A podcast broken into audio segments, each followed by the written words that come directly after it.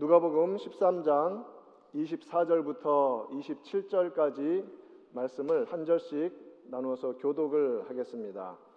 신약성경 118면에 제 성경은 있습니다.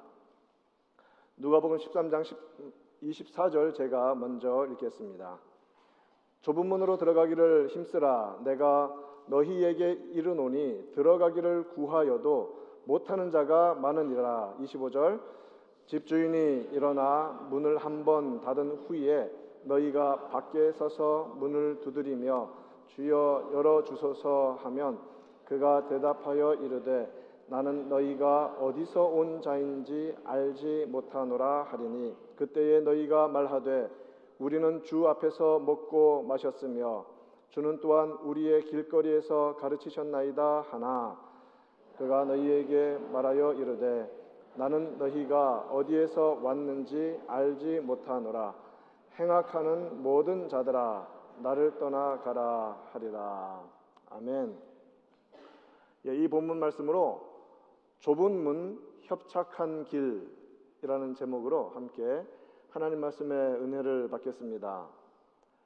오늘 본문 이 말씀의 배경은 이렇습니다. 예수님께서 여러 마을로 다니시며 진리를 가르치시고 천국 복음을 선포하시면서 예루살렘으로 예루살렘으로 계속해서 나아가고 계시던 와중에 어떤 사람이 질문을 하여서 그에 대한 대답으로 하신 말씀의 내용입니다. 23절에서 보면 어떤 사람이 이렇게 묻습니다. 주여 구원받은 자가 적습니까?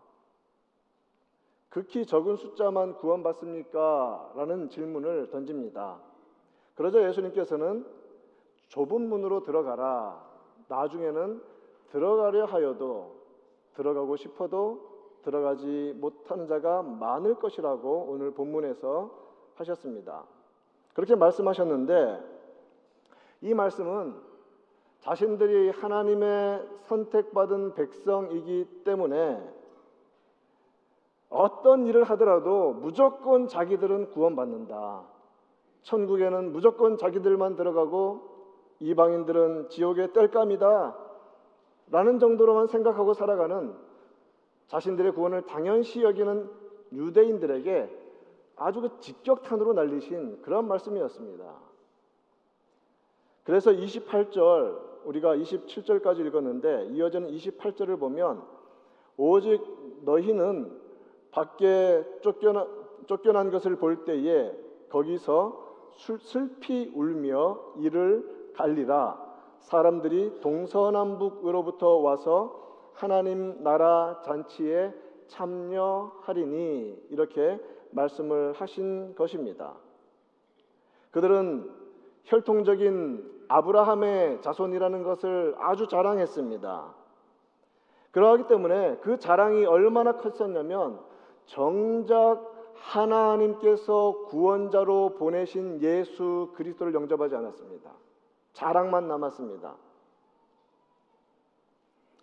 그러나 주님은 말씀하십니다. 예수님을 믿지 않는 사람들은 구원의 잔치, 천국 잔치에서 쫓겨나가게 될 것이고 동서남북 사방에서 온 열방에서 오직 예수 그리스도 그 이름을 믿고 고백하는 자들만 천국 잔치에 참여하게 될 것이라고 주님은 말씀하셨습니다. 사랑하는 성도 여러분, 우리 구주 예수 그리스도만이 구원의 길이요 진리요 생명이신 줄 믿습니다. 오직 예수 외에는 다른 길이 없습니다. 예수님 외에 다른 구원의 이름을 준 적이 없습니다. 그래서 말씀하십니다. 누가복음 13장 30절 계속해서 보라 나중된 자로서 먼저 될 자도 있고 먼저 된 자로서 나중될 자도 있느니라 하시더라라고 말씀하신 것입니다. 자, 이 말씀이 당시 유대인들에게 하신 말씀인데 하나님의 말씀 앞에서 솔직하게 우리가 우리 자신의 모습을 돌아보면 이 말씀은 사실 저와 여러분 우리 모두에게 엄청나게 강력한 경고의 메시지입니다. 은혜에 의하여서 믿음으로 말미암아 주어지는 구원에 대해서는 하도 들어가지고 너무 많이 들어가지고 귀에 못이 박히도록 들어가지고 그렇다는 것을 알고 있습니다. 믿는 차원을 벗어나서 말로는 믿는다고 하는데 정작 정작 구원의 주님이신 예수 그리스도에게는 전혀 관심이 없어요. 구원의 주님께 관심이 없다 보니까 주님의 말씀에 관심도 없고 그러다 보니 기독교 신앙이라는 것은 이 종교라는 것은 자신의 주관에 따라서 선택한 여러 종교적인 옵션 중에 하나일 뿐이라고 생각하는 경우가 참으로 많습니다. 내가 선택했다. I choose it. 예수를 믿는다고 입으로는 말했으니까 이제 죽어서 좋은 곳, 좋은 곳 간다고 하니까 이제 죽은 다음 상태는 걱정할 필요 없고 이 땅에 있는 동안 더 많이 쌓고 더 많이 재밌게 더 많이 누리고 내가 원하는 대로 살아가더라도 no problem. 여러분 no problem입니까? No. You have many problems. 엄청난 문제입니다. 좀 솔직하게 하나님 말씀 앞에 서는 이 아침이 되었으면 좋겠습니다. 혹시 우리는 이렇게 살아가고 있지 않습니까? 주께서 주시는 말씀 앞에 찔림이 아프지만 그 아픔으로 감사하는 시간이 되었으면 좋겠습니다. 오늘 주시는 말씀 첫 번째 교훈은 이것입니다. 좁은 문으로 들어가라는 이 말씀은요, 순종을 요구하시는 명령입니다. 명령. 좁은 문으로 들어가라고 주님은 명령하십니다. 24절 말씀, 좁은 문으로 들어가기를 힘쓰라고 하십니다. 예수님께서 이 말씀을 누구에게, 하시냐면 주님의 제자들에게 하고 계십니다. 주님을 따라다니는 사람들에게 하고 계신 것입니다. 그의 진리의 말씀을 듣는 자들에게 주시는 명령입니다. 여러분 예수님을 믿는 신앙이라는 것은 무엇입니까? 예수님은 말씀하셨고 우리는 순종하는 것 그것이 예수 믿는 신앙인 줄 믿으시길 바랍니다. 말씀하신 분이 있으니 따라가는 자도 있어야만 합니다. 명령과 순종의 관계입니다. 좁은 문으로 들어가기를 힘쓰라고 하십니다. 힘쓰라 이 단어는요 헬라어로 아고니조마이라는 단어인데 투쟁하다, 상을 위해 싸우다, 마치 운동 선수가 금메달 따기 위해서 1등하기 위해서 정말 혼신의 힘을 죽을 힘을 다해서 달리고 레슬링하고 다투는 경기하는 그 모습을 가리킨 단어입니다. 힘쓰라는 것이. 여기에서 파생된 영어 단어가 agonize입니다. agonize. 이것은 괴롭히다, 고투하다, 힘을 다해 애쓰다 그런 뜻인 줄 아시죠? agonize.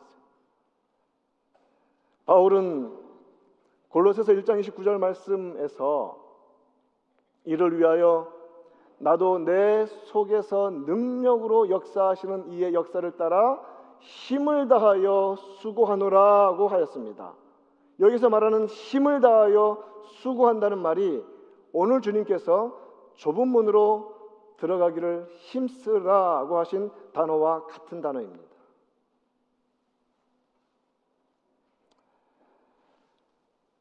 믿음은 경주입니다. 온 힘을 다해서 주님을 따라가는 것입니다. 그러나 여기에서 우리가 오해하지 말아야 할 것이 하나 있습니다. 그것이 무엇이냐면 이 들어가기를 힘쓰라는 이 말씀이 아 그렇다면 주님 이 구원이라는 것은 하나님의 은혜가 아니라 인간의 공로입니까? 노력과 산물의 결과입니까? 라는 생각으로 가지 말아야 한다는 것입니다. 그렇지 않습니다. 하나님의 주권적인 선택과 부르심으로 구원의 자리로 부름받아 나아왔으니 이제 그 구원의 길을 힘써 힘써 달려가야 한다는 그런 말씀입니다. 빌립보서 2장 12절 13절에서 사도 바울은 같은 맥락에서 이렇게 말씀하십니다. 나의 사랑하는 자들아 항상 복종하여 두렵고 떨림으로 너희 구원을 이루라. 너희 안에서 행하시는 이는 하나님이시니 자기의 기쁘신 뜻을 위하여 너희에게 소원을 두고 행하게 하시나니 구원의 길은 예수 믿는 순간 끝나고 완성되는 것이 아니라 영생은 확보되었고 영생은 시작되었는데 그때부터 힘을 다해서 힘을 다해서 주님을 따라가며 순종하는 길이 그것이 구원의 길이며 그것이 믿음의 삶인 줄 믿으시기 바랍니다. 그것이 성도의 믿음의 길입니다. 힘써서 들어가라고 명령하시는 이유가 있습니다. 왜냐하면 이 죄악에 물든 본성을 가지고 살아가는 우리들은 어떻게 해서든지 그 좁은 문, 힘든 길로 가고 싶어 하지 않기 때문에 그렇습니다. 자꾸 멀리 하고 싶어요. 회피하고 싶어요. 그러나 같은 말씀을 하고 있는 마태복음 7장 13절 14절은 분명하게 이렇게 말씀하고 있습니다. 좁은 문으로 들어가라. 멸망으로 인도하는 문은 크고 그 길이 넓어 그리로 들어가는 자가 많고 생명으로 인도하는 문은 좁고 길이 협착하여 찾는 자가 적음이라. 넓은, 넓은 길로 간다는 것은 무엇이겠습니까? 원하는 대로 행동하는 것입니다. 자기 마음에 원하는 대로. 그리고 세상이 유혹하는 대로 따라가는 겁니다. 내 마음의 생각과 내 본성과 본능의 충동에 따라서 자기를 그저 방임하는 것입니다. 그러나 우리가 좁은 문으로 들어가는 자가 되기 위해서는 자신을 둘러싸고 있는 많은 것들을 내어 버려야 합니다. 세속적인 물질과 헛된 명예에 대한 이런 소모적인 탐심과 열망들 내버려야 합니다. 자기 중심적인 사고방식 내버려야만 합니다. 특별히 자기가 스스로 옳다고만 여기는 자기의 self righteousness, 자기의 여기에서부터 시작되는 교만 내버려야 합니다. 참 우리는 얼마나 교만한지 몰라요. 틈만 나면 교만하고 정신 안 차리면 교만해 있고 순식간에 내 생각은 높은 곳에 올라가 있고 우리 모두가 그러합니다. 다 버리고 따라오라는 것입니다. 좁은 문으로 들어가는 자는 어떤 사람일까요? 그래서 예수님께서 말씀하신 것처럼 마음이 가난한 자가 복이 있는 것입니다. 마음이 가난한 자, 자신이 죄인임을 깨닫고 처절한 처절한 영적 절망을 통과하는 자가 좁은 문으로 들어가는 것입니다. 주님 붙잡는 것입니다. 존 번연의 천로 역정에서 크리스천은 멸망의 성을 뒤로하고 시온성을 향해 나아가는 믿음의 여정을 떠납니다.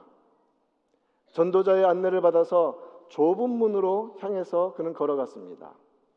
좁은 문에 갔더니 그 문 위에 이렇게 써 있어요. 두드리라. 그러면 열릴 것입니다. 그 문을 두드리는 자에게 그 문은 열립니다. 잠겨 있는 문이 아닙니다.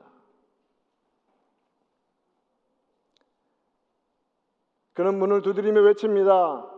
제가 지금 여기로 들어가도 되겠습니까? 비록 저는 하나님의 말씀을 거역한 쓸모없는 존재이지만 문 안에 계신 분이 저를 긍휼히 불쌍히 여겨서 받아 주실 수 있으신지요? 만일 당신께서 저를 극률히 여겨 주신다면 저는 높은 곳에 계시는 하나님께 끊임없는 찬양을 드리겠습니다. 그에게 문이 열렸죠. 이처럼 좁은 문이라는 것은 이 자기 중심적인 즐거움에 사로잡혀 있거나 하나님의 말씀의 능력 앞에 겸손하지 않고 교만한 자들은 들어가지 못하는 문입니다. 본문에서 문을 열어달라고 하는 사람들은 우리 주님을 전혀 모르는 사람들이 아니었습니다. 26절 말씀을 보겠습니다. 우리는 주 앞에서 먹고 마셨으며 주는 또한 우리의 길거리에서 가르치셨나이다. 여기 보면 우리는이라고 주어로 되어 있고 주는이라고 말하는데 그 다음에 문장이 조금 이상해요. 또한 우리의 길거리에서 가르치셨습니다라고 말하는데 정작 거기에 대한 반응은 안 써 있습니다. 이 말은 무슨 말이냐? 그들은 아마도 오병이어 칠병이어의 기적의 현장 가운데 있었을 것입니다. 주께서 나눠주시는 음식 배부르게 먹었던 자들일 수도 있습니다. 또한 그들은 주님이 전하시는 산상수훈과 천국 복음의 내용을 따라다니면서 길거리에서 산과 들에서 들었던 자들일 수도 있습니다. 그러나 그들은 예수님을 생명의 구주로 영접하지 않았습니다. 무수한 기회가 있었음에도 불구하고 결국은 십자가에 그를 못 박는 무리로 돌변한 자들이었을 것입니다. 먹고 마시고 가르치는 것을 다 들었다는 이 말을 지금 시대의 표현으로 바꿔본다면 어떤 어떤 말이 될까요? 우리는 주님 앞에서 주님의 이름으로 음식의 교제 풍성하게 풍성하게 나누고 즐거운 시간 보내다 왔습니다. 우리는 주님이 가르치시는 말씀 다 들어봤습니다. 다 압니다. 뭐 좀 극단적인 표현일 수는 있습니다. 신앙인의 모임은 우선적으로 영적인 모임이 되어야 합니다. 신앙인의 모임은 우선적으로 영적인 모임이 되어야 합니다. 함께 음식을 나누며 교제합니다. 그렇게 해야만 합니다. 그렇게 모여서 맛있는 거 먹고 즐거워하는 것이 주된 목적은 아닙니다. 하나님의 거룩하신 말씀이 내 영혼을 어떻게 바로 잡으셨는지, 내 이 가난하고 이 배고픈 나의 영혼이 주의 거룩하신 말씀의 양식을 먹고 어떻게 살아났으며 어떻게 배가 부른지 그 말씀의 은혜를 나누는 것이 신앙인의 모임, 모임인 줄을 믿으시기를 바랍니다. 그것이 우리가 모이는 주된 목적입니다. 주된 목적. 또 좁은 문으로 들어가는 사람은 말씀을 듣는 것을 듣는 것만 즐기는 자가 아닙니다. 어쩜 우리는 길거리에서 가르치시는 주님의 말씀을 아까 그 사람들처럼 길거리에서 들려지는 어떤 말처럼 그래서 지나가는 행인처럼 그 말씀을 취급하고 있지 않습니까? 아, 저기서 저런 말 하는구나. 이 테크놀로지, 이 기술 사회에 넘쳐나는 이 말씀의 홍수 속에서 주의 거룩하신 말씀, 이 설교를 들을 때 영혼이 하는 귀로만 듣고 즐기려는 종교적인 유희에 빠져 살아가고 있지는 않습니까? 말씀을 길거리에서 지나며 듣듯이 흘려보내고 때로는 내가 듣고 싶은 것만 찾아 들으려 하지 않습니까? 저를 포함하여서 우리 모두가 만일 그렇다면 정작 성경에 기록된 이 러프하고 이 거칠고 이 강력한 이 하나님의 말씀에는 둔감하게 되고 영혼을 다하여서 하나님 말씀 앞에 나아가고 엎드리는 가난한 마음은 점점점 사라지는 그러한 사람으로 우리도 변해갈 것입니다. 예수님은 말씀하십니다. 가난한 심령으로 가난한 마음으로 좁은 문으로 좁은 문으로 들어가기를 힘쓰라고 하십니다. 우리 모두 더욱더 그러한 자들로 살아가는 은혜가 넘치기를 우리 구주 예수님의 이름으로 축원드립니다. 또한 이렇게 좁은 문으로 들어간 자는요 하나님의 나라 바라보면서 계속 이어지는 길을 걸어가는 자입니다. 문만 들어가면 끝나는 게 아니라 문으로 들어갔더니 길이 있습니다. 마태복음은 우리가 좁은 문을 통해 들어간 후에도 믿음의 길을 계속 가야 함을 알려줍니다. 14절을 마태복음 7장 14절을 다시 한번 보겠습니다. 생명으로 인도하는 문은 좁고 문과 길이 달라요. 문은 좁고 길은 협착하다 이렇게 되어 있습니다. 길이 협착하여 찾는 자가 적음이라. 문은 narrow, 좁다라고 묘사되어 있습니다. 그래서 들어가기에 작은 문이라고 합니다. 내가 이 땅 가운데서 가지고 있는 이 많은 것들 다 벗어버리지 않으면 들어가지 못한다고 하십니다. 그런데 그 다음에 연결되는 문은 길은 협착하다고 말씀하세요. 많은 영어 성경에 이 협착이라는 단어를 narrow라고 번역해 있지만 사실은 원어적인 의미로 보면 narrow도 있지만 hard에 가깝습니다. 어려운 길이라는 거예요. troubled, 어려움이 있는 길이라는 뜻입니다. 그래서 이 협착하다는 것은 헬라어 뜰리보라는 이 단어인데 단순히 좁은 것이 아니라 지나기에 힘들고 때로는 환란과 역경이 있는 길이라는 뜻입니다.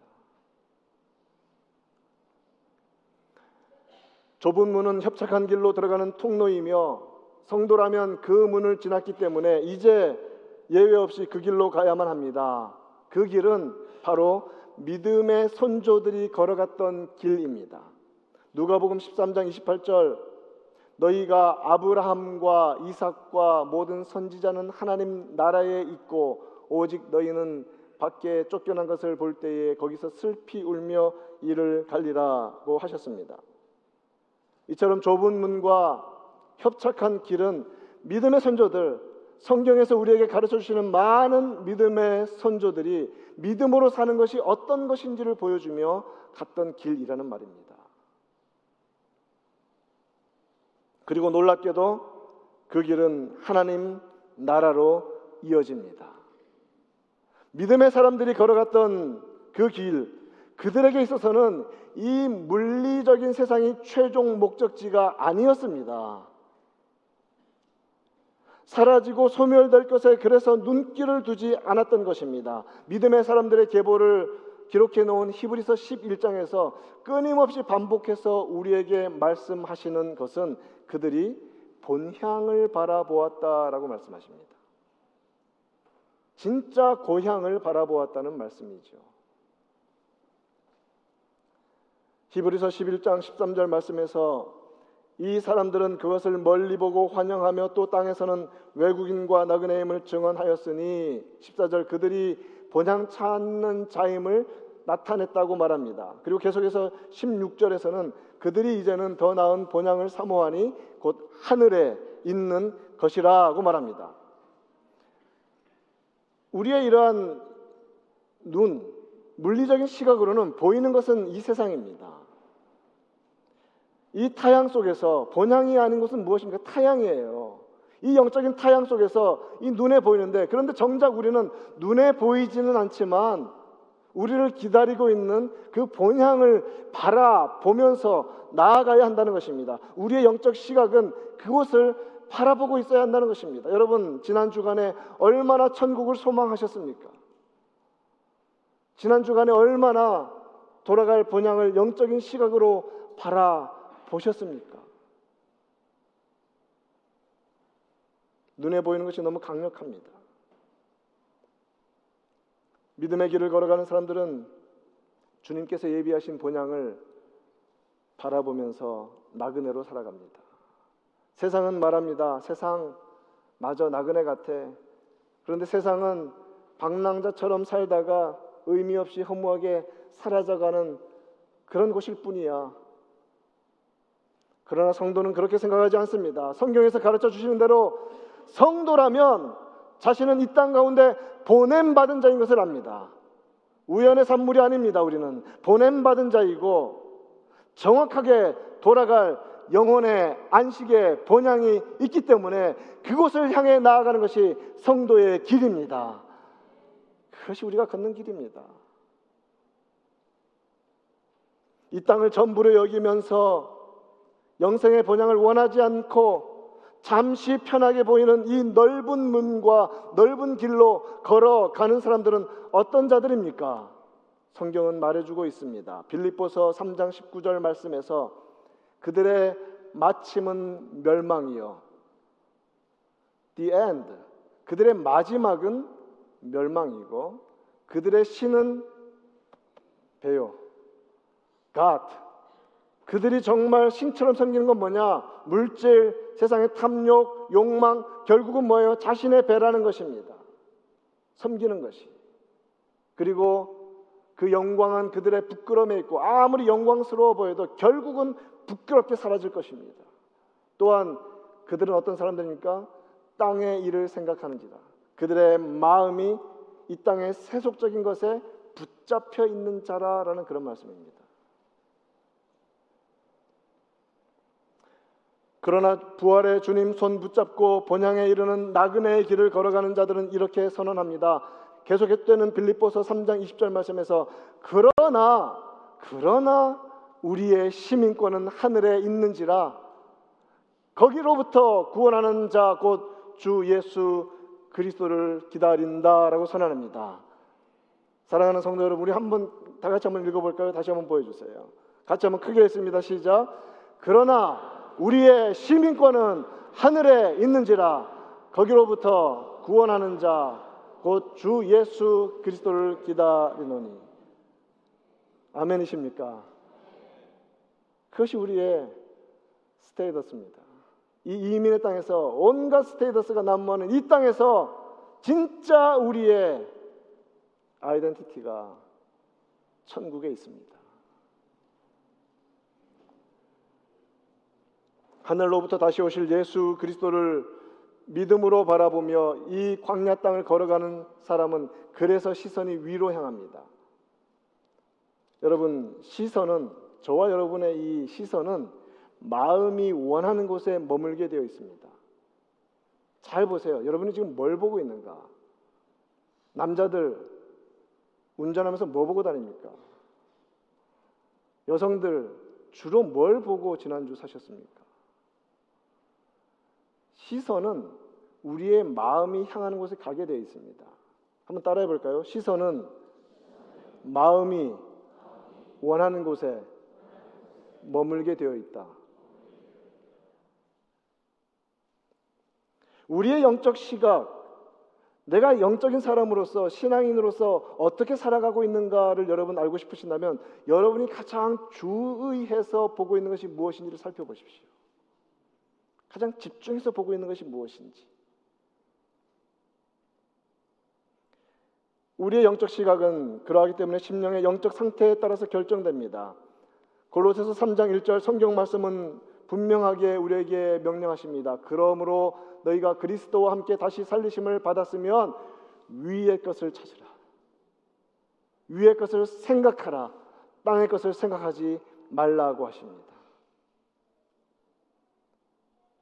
비록 나그네이지만 이 땅에 살고 있는 자들로서 우리는 우리의 영적인 진짜 시각은 본향인 천국을 바라보며 살아가야만 합니다. 그러하기 때문에 천국 바라보며 살다 보면 불쑥불쑥 이 좁은 길에서 나타나는 장애물도 있고요. 힘겨운 시련들로 흔들리고 넘어지기도 합니다. 그러나 언제는 우리의 시선 언제나 우리의 시선은 본향을 향해 고정되어 있어야만 합니다. 따라서 해봅시다. 시선 고정. 시선 고정. 여러분 시선을 천국에 고정시키십시다. 그래야 세상 것 슬그머니 쳐다보는 사팔뜨기가 되지 않습니다. 영적인 사팔뜨기로 살지 맙시다. 힐끔힐끔 세상만 쳐다보고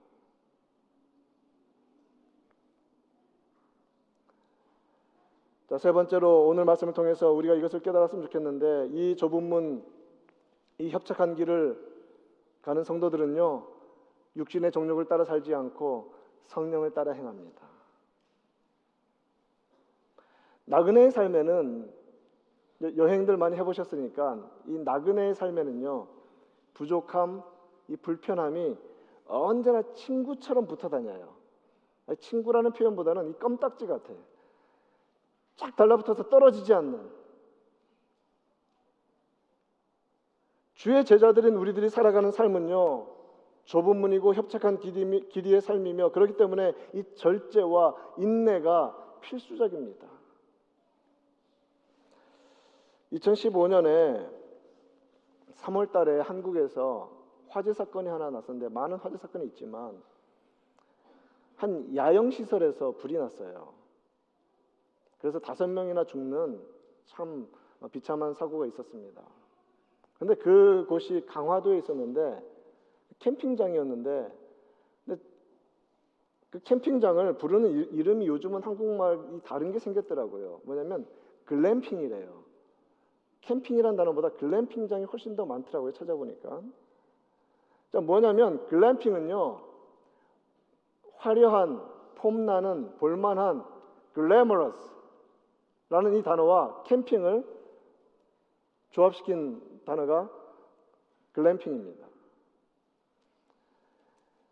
그래서 그 캠핑하는 이 텐트도 만들어 놓지만 거기에 온갖 편의 시설을 다, 다 깔아 놓는 거예요.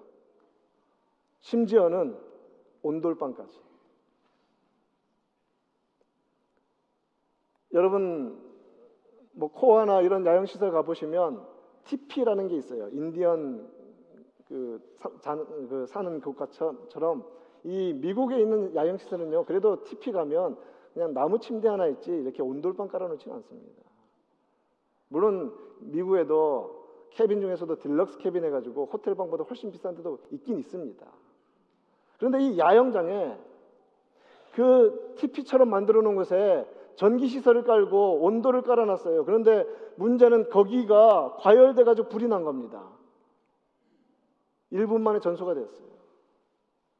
아까운 생명들이 다섯 명이나 숨졌다고 합니다. 캠핑은 야영이라고 말합니다. 들에서 잠을 자는 것입니다. 한마디로 캠핑은 고생하러 나가는 겁니다. 어디로? 들로, 산으로. 뭐가 좋은지 고생하는 게 즐거워서 나가는 게 캠핑입니다. 그게 야영입니다. 그런데 요즘은 말만 캠핑이지 밖에다가 온갖 편의시설 다 만들어 놓고 편하게 잠자다가 럭셔리하게 먼지 하나 묻히지 않고 지내다 오고 싶어 합니다. 왜? 불편한 게 싫으니까. 왜? 추운 게 싫으니까.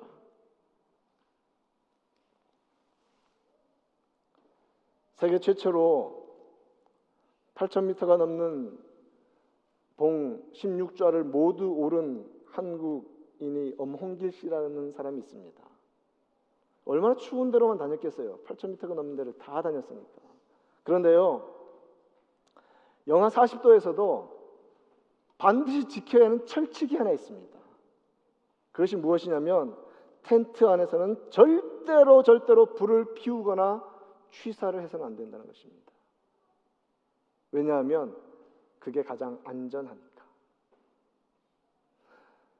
따, 잠깐 따뜻한 것보다 안전한 게 최고라는 거예요. 우리가 여기서 깨달아야 하는 것이 있습니다. 불편함은 불편함으로 감수해야 안전합니다. 한번 따라해 봅시다. 불편함은 불편함으로 감수해야 안전하다. 이 신앙에서 여러분 이걸 꼭 기억하십시오. 우리는 자꾸 신앙생활할 때도 이 불편한 걸 벗어나는 것이 은혜라고 생각하는데 그렇지 않다는 거예요. 불편한 것을 불편하게 통과해 나가는 것이 영적으로 가장 안전한 길입니다. 주의 백성들은 좁은 문을 힘써 열고 들어가고 협착한 길을 가야 하는 불편함을 감수해야 합니다. 그 이유가 영적으로 가장 안전하기 때문입니다. 영적으로 가장 안전해요. 우리 모두 육체의 정욕을 따르는 넓은 길로 가지 말고 성령의 소욕을 따르는 좁은 길로 좁은 길로 가는 주의 성도들 다 되기를 축원합니다. 그래서 사, 도 바울은 골로새서 3장 2절 여러분 그 어, 인설트를 여러분 그 수정하십시오. 골로새서입니다. 오타입니다. 골로새서 3장 2절에서 위의 것을 생각하고 땅의 것을 생각하지 말라고 권면한 후에 강하게 말합니다. 3장 5절에서 그러므로 땅에 있는 지체를 죽이라 곧 음란과 부정과 사욕과 악한 정욕과 탐심이니 탐심은 우상 숭배니라. 사도 베드로 역시 동일한 말을 합니다. 베드로전서 1장 17절에서 너희가 나그네로 있을 때를 두려움으로 지내라고 말한 후에 2장 11절 가서는 사랑하는 자들아 거류민과 나그네와 같은 너희를 권하노니 영혼을 거슬러 싸우는 육체의 정욕을 제어하라. 술 취함과 성령 충만의 차이는요, 꼭 넓은 길과 협착한 길의 차이와 같습니다. 술 취함과 성령 충만. 에베소서 5장 18절에서도 말합니다. 술 취하지 말라. 이는 방탕한 것이니 오직 성령으로 충만함을 받으라. 술 취한다는 것은 무엇입니까? 그냥 넋을 놔버리는 겁니다. 나를 진짜 주님이 아닌 가짜 주에게 맡기는 겁니다. 너무 맡긴 사람들은 그래서 주사가 있다고 합니다. 위험한 사람들입니다. 당장 끊으십시오. 넋을 놓아버리면 돼요. 그저 내 속에서 일어나는 본능에 자신을 맡겨버리면 돼요. 하고 싶은 대로.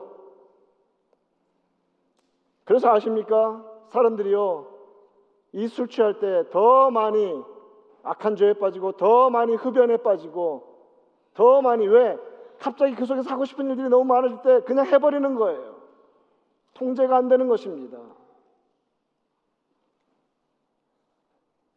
자포자기에 자신을 던져버리면 될 것처럼 자기를 놔버리는 거예요. 편한 것 같습니다. 넓은 길처럼 여겨집니다. 그러나 성령 충만은 무엇입니까? 내 속에 저와 여러분 예수 그리스도를 주로 고백하고 영접한 자들 속에 들어와 계신 성령님께서는 인격으로 우리 안에 들어와 계시기 때문에 내 속에서 진리로 우리를 통치하십니다. 통제해 주십니다. 그래서 내 마음대로 하게 내버려 두시지 않으세요. 성도는 말씀에 입각하여서 그 진리에 입각하여서 말씀이 요구하시는 그 길로 그 길로 걸어갑니다. 성령께서는 진리로서 우리의 영혼을 정결하게 하십니다. 그리고 성령, 성령께서는 여러분 잘 기억하십시오. 우리의 거룩한 거듭난 이성을 깨어나게 하십니다. 더 생각하게 하세요. 멍하게 만들지 않으십니다. 우리의 거룩한 이성을 깨워 주십니다. 우리의 이성을 거룩하게 해 주십니다. 그래서 바른 선택과 흔들림 없는 영적인 의지를 발휘하게 하시는 분이 우리 성령님인 줄 믿으시기를 바랍니다. 성도는 성령께 통제받는 자입니다. 그래서 성령님의 인도하심 따라서 성도는 기쁨으로 그 협착한 길을 걸어갑니다. 철로역정 좁은 문으로 들어간 크리스찬 그에게 선의 굿윌이라는 인물이 등장하여서 좁은 문에 이어져 있는 그 길을 보여줘요. 좁은 길을 보여주면서 이렇게 말합니다. 한번 보실래요? 내가 당신이 가야 할 길을 가르쳐 드리겠습니다. 저 앞에 있는 좁은 길이 이제부터 당신이 가야 할 길입니다. 신앙의 선조들과 예언자들, 그리스도와 또 제자들에 의해 만들어진 길인데 마치 자로 그어 놓은 것처럼 똑바로 닦여진 길이며 당신이 이제부터 가야 할 길입니다. 그러자 크리스천이 이렇게 묻습니다. 그런데 혹 처음 그 길을 걷는 사람이 길을 잃어버리게 할 만한 구부러진 길이나 모퉁이 돌이 주변에 있지 않습니까? 좁고 고든 길인데 이렇게 대답하죠. 물론 그 이 길에는 그런 것들이 많이 연결되어져 있습니다. 그런, 그러나 그런 길들은 모두 구부러져 있고 폭이 아주 넓습니다.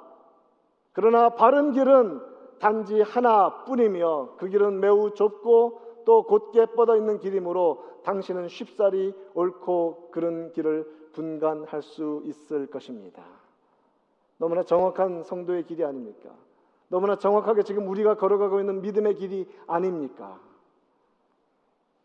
사랑하는 성도 여러분, 우리 모두 우리 주님께서 걸어가셨고 제자들이 따라간 그 길로 함께 계속해서 나아가십시다. 믿음을 위한 다른 길은 없습니다. 오직 예수 그리스도 그분만이 길이시며 오직 예, 수 그리스도 그분의 말씀에 순종하는 것만이 믿음의 길입니다. 여러분 신앙의 글램핑적으로 살지 마십시오. 들, 들로 나가라고 하긴 하는데 하나님 그곳에다가 전기 시설 안 해주면 저 절대 안 나갑니다. 시, 신앙의 야영적으로 사시기 바랍니다. 캠핑적으로 사시기 바랍니다. 그래서 우리 모두 좁은 문을 통과해 협착한 길로 나아갈 때 세상에, 세상에 의해서 길들여지지 않았으면 좋겠습니다. 여러분, 얼마나 우리는 세상에 많이 길들여 있습니까? 길들여져 있습니까?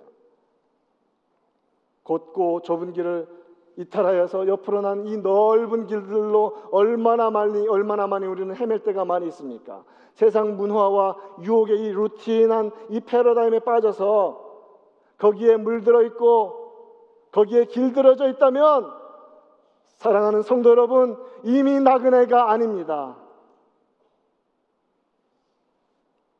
영적인 야성 다 잃어버리고 우리가 세속에 안주하여서 살아가고 있다면 그것은 마치 이빨 다 빠지고 강렬한 야성을 모두 상실하고 우리에 갇혀 지내는 야생 동물하고 별다를 바가 없습니다.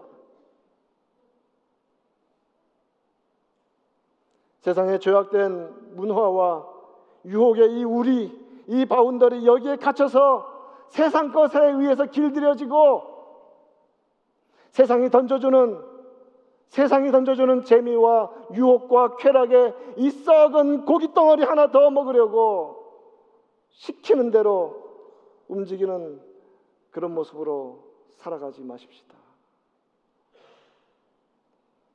영적 야성을 잃지 말고 잃어버렸다면 다시 회복하여서 주님의 이 거룩하신 말씀, 이 거친 말씀, 이 들과도 같이 거칠게 우리에게 다가오시는 말씀을 펴서 읽고 날마다 마음에 새기고 묵상하고 따라가면서 이 광야 같은 세상을 힘차게 힘있게 고든 길로 걸어가는 저와 여러분 우리 모두 되기를 우리 구주 예수님의 이름으로 축원드립니다. 하나님 아버지 감사합니다. 주님 앞에 나와서 주의 엄중한 말씀 앞에 머리를 숙입니다. 우리 구주 예수 그리스도를 믿는 믿음으로 우리를 불러 주셨사오니 이제 앞으로 이어지는 그 모든 길도 주님께서 명령하신 대로 주님께서 원하시는 대로 따라가는 저희 모두가 되도록 인도하여 주시옵소서. 살아계신 우리 구주 예수님의 이름으로 기도하옵나이다. 아멘.